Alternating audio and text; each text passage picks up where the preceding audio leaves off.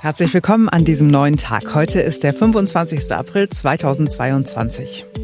Und ganz ehrlich, äh, dieser Tag ist deutlich besser, als ich äh, vor einigen Stunden noch befürchtet habe. Ja. Ähm, diese rechte Populistin, diese unerträgliche Französin ist es nicht geworden. Äh, Emmanuel, Emmanuel Marx naja, wie heißt der Mann? Emmanuel Macron heißt der Mann, äh, ist nach wie vor der Präsident. Wir gucken uns gleich mal die Reaktionen auf die Frankreich-Entscheidung an. Und wir ziehen die Klimabilanz der Osterurlaube. Ich bin Simone Panteleit. Hi. Oh ja, ich bin Marc Schubert. Jetzt beginnt ein neuer Tag. Ja, das ist der Wahlausgang, den sich denkende Menschen gewünscht haben. Macron deutlich vorn, Le Pen weit dahinter. Man äh, kann Emmanuel Macron natürlich blöd finden, aber diese Frau, also die ist ja nichts anderes als die französische Version ähm, einer Beatrix von Storch, heißt sie so, diese, diese ja. rechte, ja. Äh, irrlichternde, mhm. unerträgliche, ja. Mhm. Die Frau ist ja der Grund, warum man eigentlich Twitter abschaffen müsste, weil es nicht zu ertragen ist, was die für einen Scheißdreck äh, schreibt. Jedenfalls ist die Le Pen ja die französische Version dieser Beatrix von Storch gewesen. Wenn ich jetzt unsachlich wäre, würde ich sagen, sie sieht aber nicht so aus wie Beatrix von Storch. Äh, bevor ich mich aber weiter in äh, Rage rede, müssen wir sagen, alles ist doch ähm, irgendwie, irgendwie, ja, ganz gut, ne? Auf jeden Fall. Ich habe gerade im Fahrstuhl unseren Putzmann hier getroffen und hat gesagt, und was ist gute Nachricht heute? Und ich so, auf jeden Fall, dass Emmanuel Macron äh, weiter Präsident äh, von Frankreich bleibt. Und er so, oh ja, ja, gut, gut. Also Erleichterung überall. Du bist dir sicher, dass er es nicht nur gesagt hat, weil er gedacht hat, komm, bevor ich jetzt mit der Panteleit Diskussion anfange, nee, die steigt er, ja sowieso. Er macht jetzt nicht so den Eindruck, als ob er auf irgendwelche Rechtspopulisten steht. Also sehr gut. So, dann äh, gucken wir doch mal äh, auf die Reaktionen. Äh, heute früh die Kommentare zur Frankreich-Wahl-Presseschau, wie man das beim Deutschlandfunk nennen würde. Die Badische Zeitung aus Freiburg schreibt, mit Macron bleibt Frankreich das offen rassistische und einwanderungsfeindliche Programm Le Pens erspart. Und die EU muss nicht fürchten, dass die 53-Jährige zusammen mit dem ungarischen Regierungschef Viktor Orban die Gemeinschaft auseinandersprengt. Auch in Berlin ist die Erleichterung groß, doch niemand sollte jetzt zur Tagesordnung übergehen. Die Tatsache, dass eine Rechtsextreme fast Präsidentin Frankreichs geworden wäre, muss zu denken geben. Die Zukunft der EU hing am Sonntag an einem dünnen Faden. Gucken wir mal in die Leipziger Volkszeitung. Die schreibt, es handelt sich um einen Zittersieg, der wie ein Warnsignal an Emmanuel Macron wirken muss. Er hat die gemäßigten Parteien derart geschwächt, dass neben ihm nur die Extremen bleiben, stärker denn je. Diese näherten sich am Frust über seine Hauruck-Politik, die auf Effizienz abzielte, aber die Menschen nicht mitnahm will er verhindern, dass ihm bei der nächsten Wahl in fünf Jahren, bei der er nicht mehr antreten darf, ein Populisten nachfolgt, muss Macron seinen Regierungsstil ändern, das Parlament einbinden, Entscheidungen diskutieren. Wir gucken auch, was die FAZ geschrieben hat. Auch für Deutschland ist Emmanuel Macrons Wahlsieg in diesem düsteren Jahr die beste Nachricht seit langem. Dennoch dürfte das Pariser Ergebnis die Berliner Erleichterten noch fordern. In der Konfrontation gegen eine erschütternd große Gruppe verhärteter Rechtsradikaler und eine noch größere Gruppe von Unzufriedenen in deren Windschatten hat Macron sein Heil nicht in taktischer Europaskepsis gesucht, wie es so viele europäische Politiker in ähnlicher Bedrängnis taten. Vielmehr hat er den Schneid besessen, für die EU als Lösung der Globalisierung Probleme zu werben, sowohl der materiellen als auch der identitätspolitischen. Nun muss er liefern, also muss die EU liefern und das geht nicht ohne Bundeskanzler Olaf Scholz. Darum hängt auch für Macron viel von der Berliner Zeitenwende ab.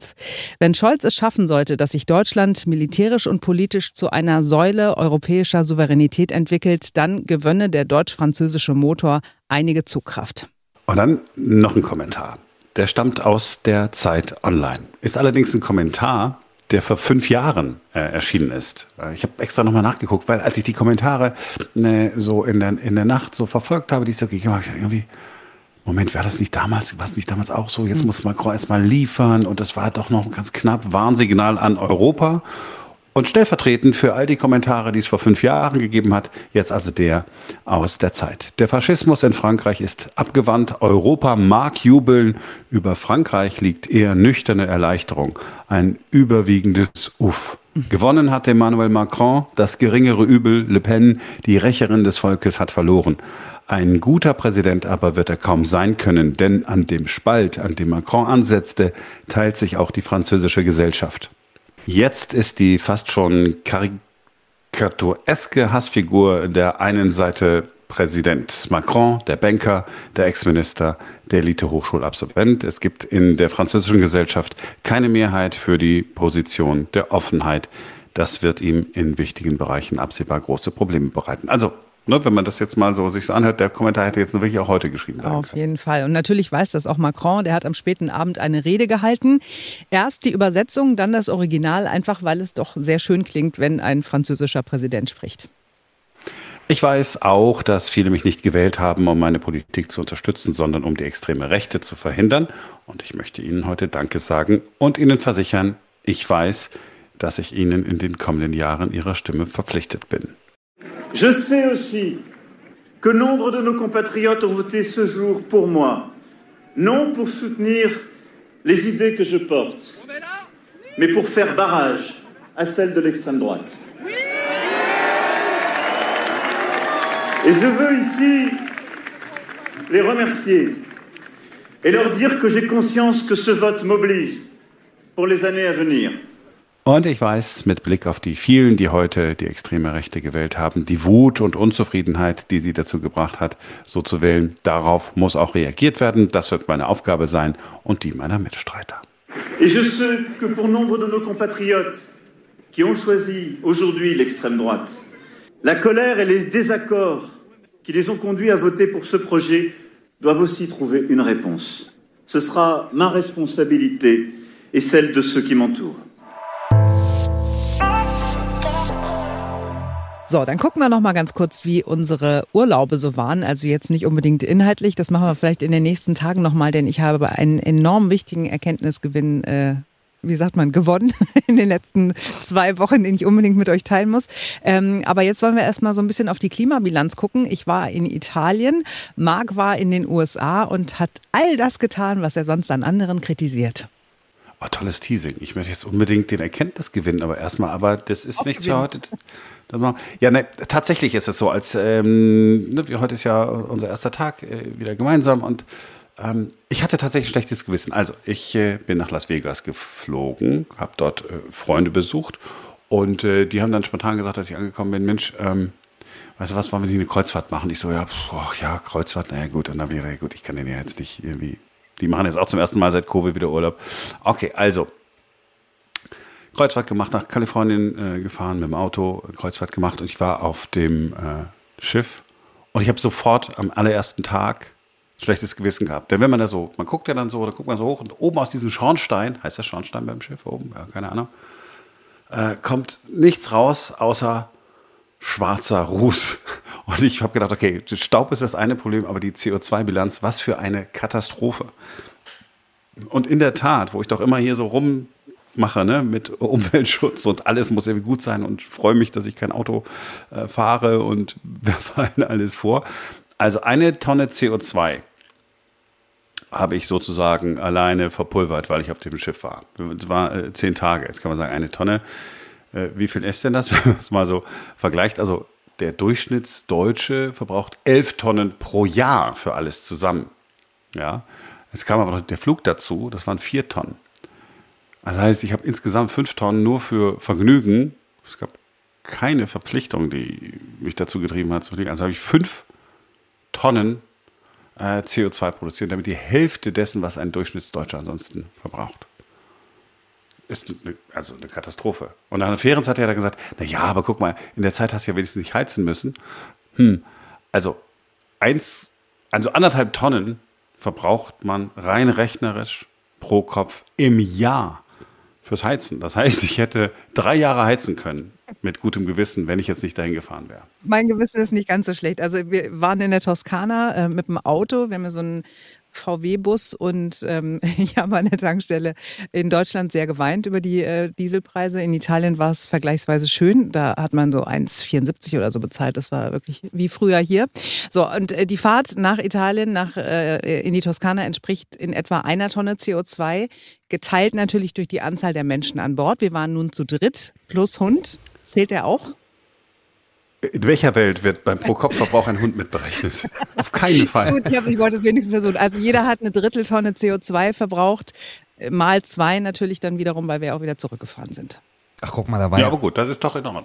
Da war ja sozusagen, da war ja mein, mein Trip äh, sozusagen der, der umweltverträglichste von allen, weil ich bin zumindest laut Auskunft, äh, ich bin auch nach Italien geflogen, nach Sardinien. Ähm, das war nur 175 Kilogramm CO2 für den Hin- und Rückflug. 175 Kilogramm. 175 Kilogramm, zumindest sagt mir der Rechner das hier. Welcher Rechner? Der Rechner von Google. Der Google Flights Rechner sagt mir das. Der zeigt ja neuerdings immer an, äh, bei den Preisen quasi dahinter, wie viel CO2 du verbrauchst. Und auf der Strecke angeblich mit der Fluggesellschaft, mit der ich geflogen bin, ich schwöre, es steht hier so, sind es sogar 20 Prozent weniger Emissionen. Also, was wir festgestellt haben, also im Prinzip haben wir jetzt nur mit Vergnügen, und das war ja noch nie mal der Sommerurlaub, nur mit Vergnügen echt einiges getan, um das Klima zu belasten. Also wir haben wirklich jetzt das getan mit so einer Selbstverständlichkeit, wäre das gar nicht nötig gewesen. Noch besser wäre gewesen, wir wären alle mit dem äh, Zug gefahren oder wären zu Hause geblieben. Hm. ja, ähm, aber also du bist sehr erholt, gut gelaunt, Ferenc ist sehr erholt, gut gelaunt, ich bin sehr erholt, gut gelaunt. Auch, also das wiegt ja auch was, ne? Das, das hat ja auch, also ja, für die Umwelt ist es unerheblich, aber ähm, für uns persönlich es ist halt immer ein Abwägen. Ne? Wir können ja in Zukunft uns dann alle verabreden, dass wir gemeinsam mit Ferenc nach Sardinien fliegen. Einfach weil es für die Umwelt besser ist, aber also komplett auf Urlaub verzichten oder mit dem Zug nach Sardinien fahren, wird auch schwierig. Nein, ich habe ja dann, dann habe ich gedacht, okay, was ist denn mit dem, mit diesem Kompensieren? Ne? Also so Bäume pflanzen mhm. lassen auf dem Planeten. Ähm, also, ich müsste fünf Buchen pflanzen und dann würde es nur 80 Jahre dauern, bis diese fünf Buchen das gesamte CO2, was ich nur in diesen zwei Wochen in die Luft geblasen habe, ist ja nicht nur CO2, alle Klimagase, ja. Äh, das aus der Luft zu verlieren. 80 Jahre, fünf Buchen. Ja, ich könnte auch 8000 Buchen pflanzen und so. Ist allerdings überschaubar teuer, kostet irgendwie 100 oder 150 Euro. Pro Buche. Nee, für, für, für, mein, für, für meine Luftverpestung. Ach so. Und da habe ich gesagt, ach, gibt da auch eine andere Möglichkeit. Es gibt doch jetzt in, in Island, da haben wir schon mal kurz im Podcast drüber gesprochen, diese Möglichkeit, dass das CO2 sofort aus der Luft herausgefiltert wird, wird dann in die Erde gepumpt, in Basaltgestein und wird dann dazu Gestein und ist dann einfach nicht mehr in der Luft verfügbar. Und habe ich auch nochmal geguckt, ach Mensch, das wäre doch eine Möglichkeit. Da kann man das, ne, kann man, kann man das auch irgendwie machen. Ähm, kostet 5000 Euro. Ja, das muss es dir aber wert sein, Marc, oder? Ablasshandel, moderner Ablasshandel ist. Ja, äh, ja, also wenn dir es wert ist, Simone, also wenn, dann also machen ich, wir das Soll ich das jetzt für dich bezahlen? Oder? Nein, nein, jeder, jeder zahlt für seinen CO2-Ausstoß. Achso, vielleicht müssen wir mit mir noch vielleicht einfach zwei Ah nee, ich, ich ja zwei Jahre lang habe ich ja gar keinen Urlaub gemacht. Dann können wir für vier Jahre lang, in denen ich keinen Urlaub gemacht habe, können wir das hauptsächlich vegane Leben abziehen. Das entspricht ungefähr zwei Tonnen. Das heißt, es bliebe nur noch eine Tonne übrig. Das heißt, du hast einen Großteil schon kompensiert. Genau. Und wenn ich jetzt sozusagen ein Jahr lang kein Fleisch esse, ich habe in den USA und auf dem Schiff allerdings sehr viel Fleisch gegessen, um das noch hinzuzufügen, dann wäre ich aus der Nummer raus. Der ist Hattest doch. du eigentlich in deiner Berechnung noch drin, dass du ja auch nach Las Vegas erstmal geflogen bist und auch irgendwann wieder zurückkommen wirst?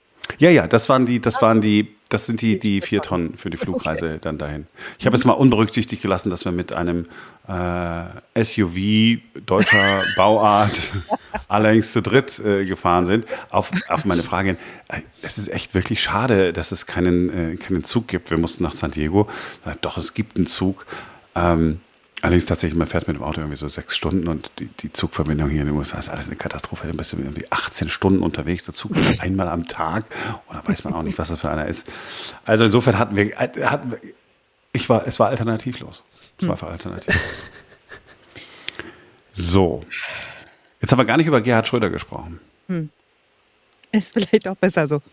ja, aber ich habe mich gefreut. Also erstmal, mir ist der Mann ja immer peinlich, ja, äh, schon seit, seit Jahren und jetzt äh, auch bei dem letzten Interview, Ferenc äh, war dabei, wir haben ihn beide äh, live gesehen bei einem Interview bei einem anderen Podcaster unserer Wahl. Ähm, da war es schon unangenehm, mhm. wirklich diesen selbstgerechten Mann zu sehen und jetzt, dass die New York Times auch, die sich zweimal mit ihm getroffen hat am Samstag irgendwie geschrieben hat, es sei sehr viel Wein geflossen während der Gespräche habe ich gedacht, okay, es ist nicht nur Marc Schubert, der jetzt irgendwie das auffällig findet, dass der Mann eigentlich mal hochnot betrunken ist und irgendeinen Schwachsinn labert, sondern auch die New York Times, ich meine, eine der angesehensten Zeitungen der Welt, hat es einmal dann so dann dahingeschrieben und noch immer weiß man in der SPD nicht, ob jetzt nicht doch mal irgendwie nötig wäre, den Mann aus der verdammten Partei rauszuwerfen. I don't get it. Ja, was soll ich sagen? Seine Frau hat auch wieder was bei Instagram gepostet. Oh Gott, die alte. ja, aber wir wollten ja nicht über ihn reden, von daher lassen wir es doch einfach. Nee, sag doch mal, was hat sie denn bei Instagram? Mal, nee, sagt, er guckt äh, verträumt aus einem Flugzeugfenster und sie schreibt irgendwie, ja, äh, entstanden auf der Reise nach Moskau und Dialog ja. ist die einzige Version von, ach, was weiß ich. Es ist, oh, es schreiben ja. aber immer nur Leute drunter, die dann sagen, ja, und er ist der Friedenskanzler und hat er auch in seiner Kanzlerschaft schon bewiesen und bla bla bla. Also nur äh, Beifallklatscher darunter. Gut. Okay, gut. Haben wir ein peinliches Ende dieses Podcasts gefunden? Schön. Aber das gelingt uns doch eigentlich fast immer, ja. Wir sind nicht immer mehr. Meistens ist es unfreiwillig. Aber gut. Ähm, ja, cool. Ja, das war's für heute. Schön, dass wir wieder aus der äh, was war die Weihnachtspause, wollte ich sagen? Die Ostern. Aus der Osterpause. Von dem du nichts hältst. Also, das war's für heute. Wir sind morgen wieder für euch da, denn dann ist wieder ein neuer Tag. Schönen Wochenstart euch. Tschüss.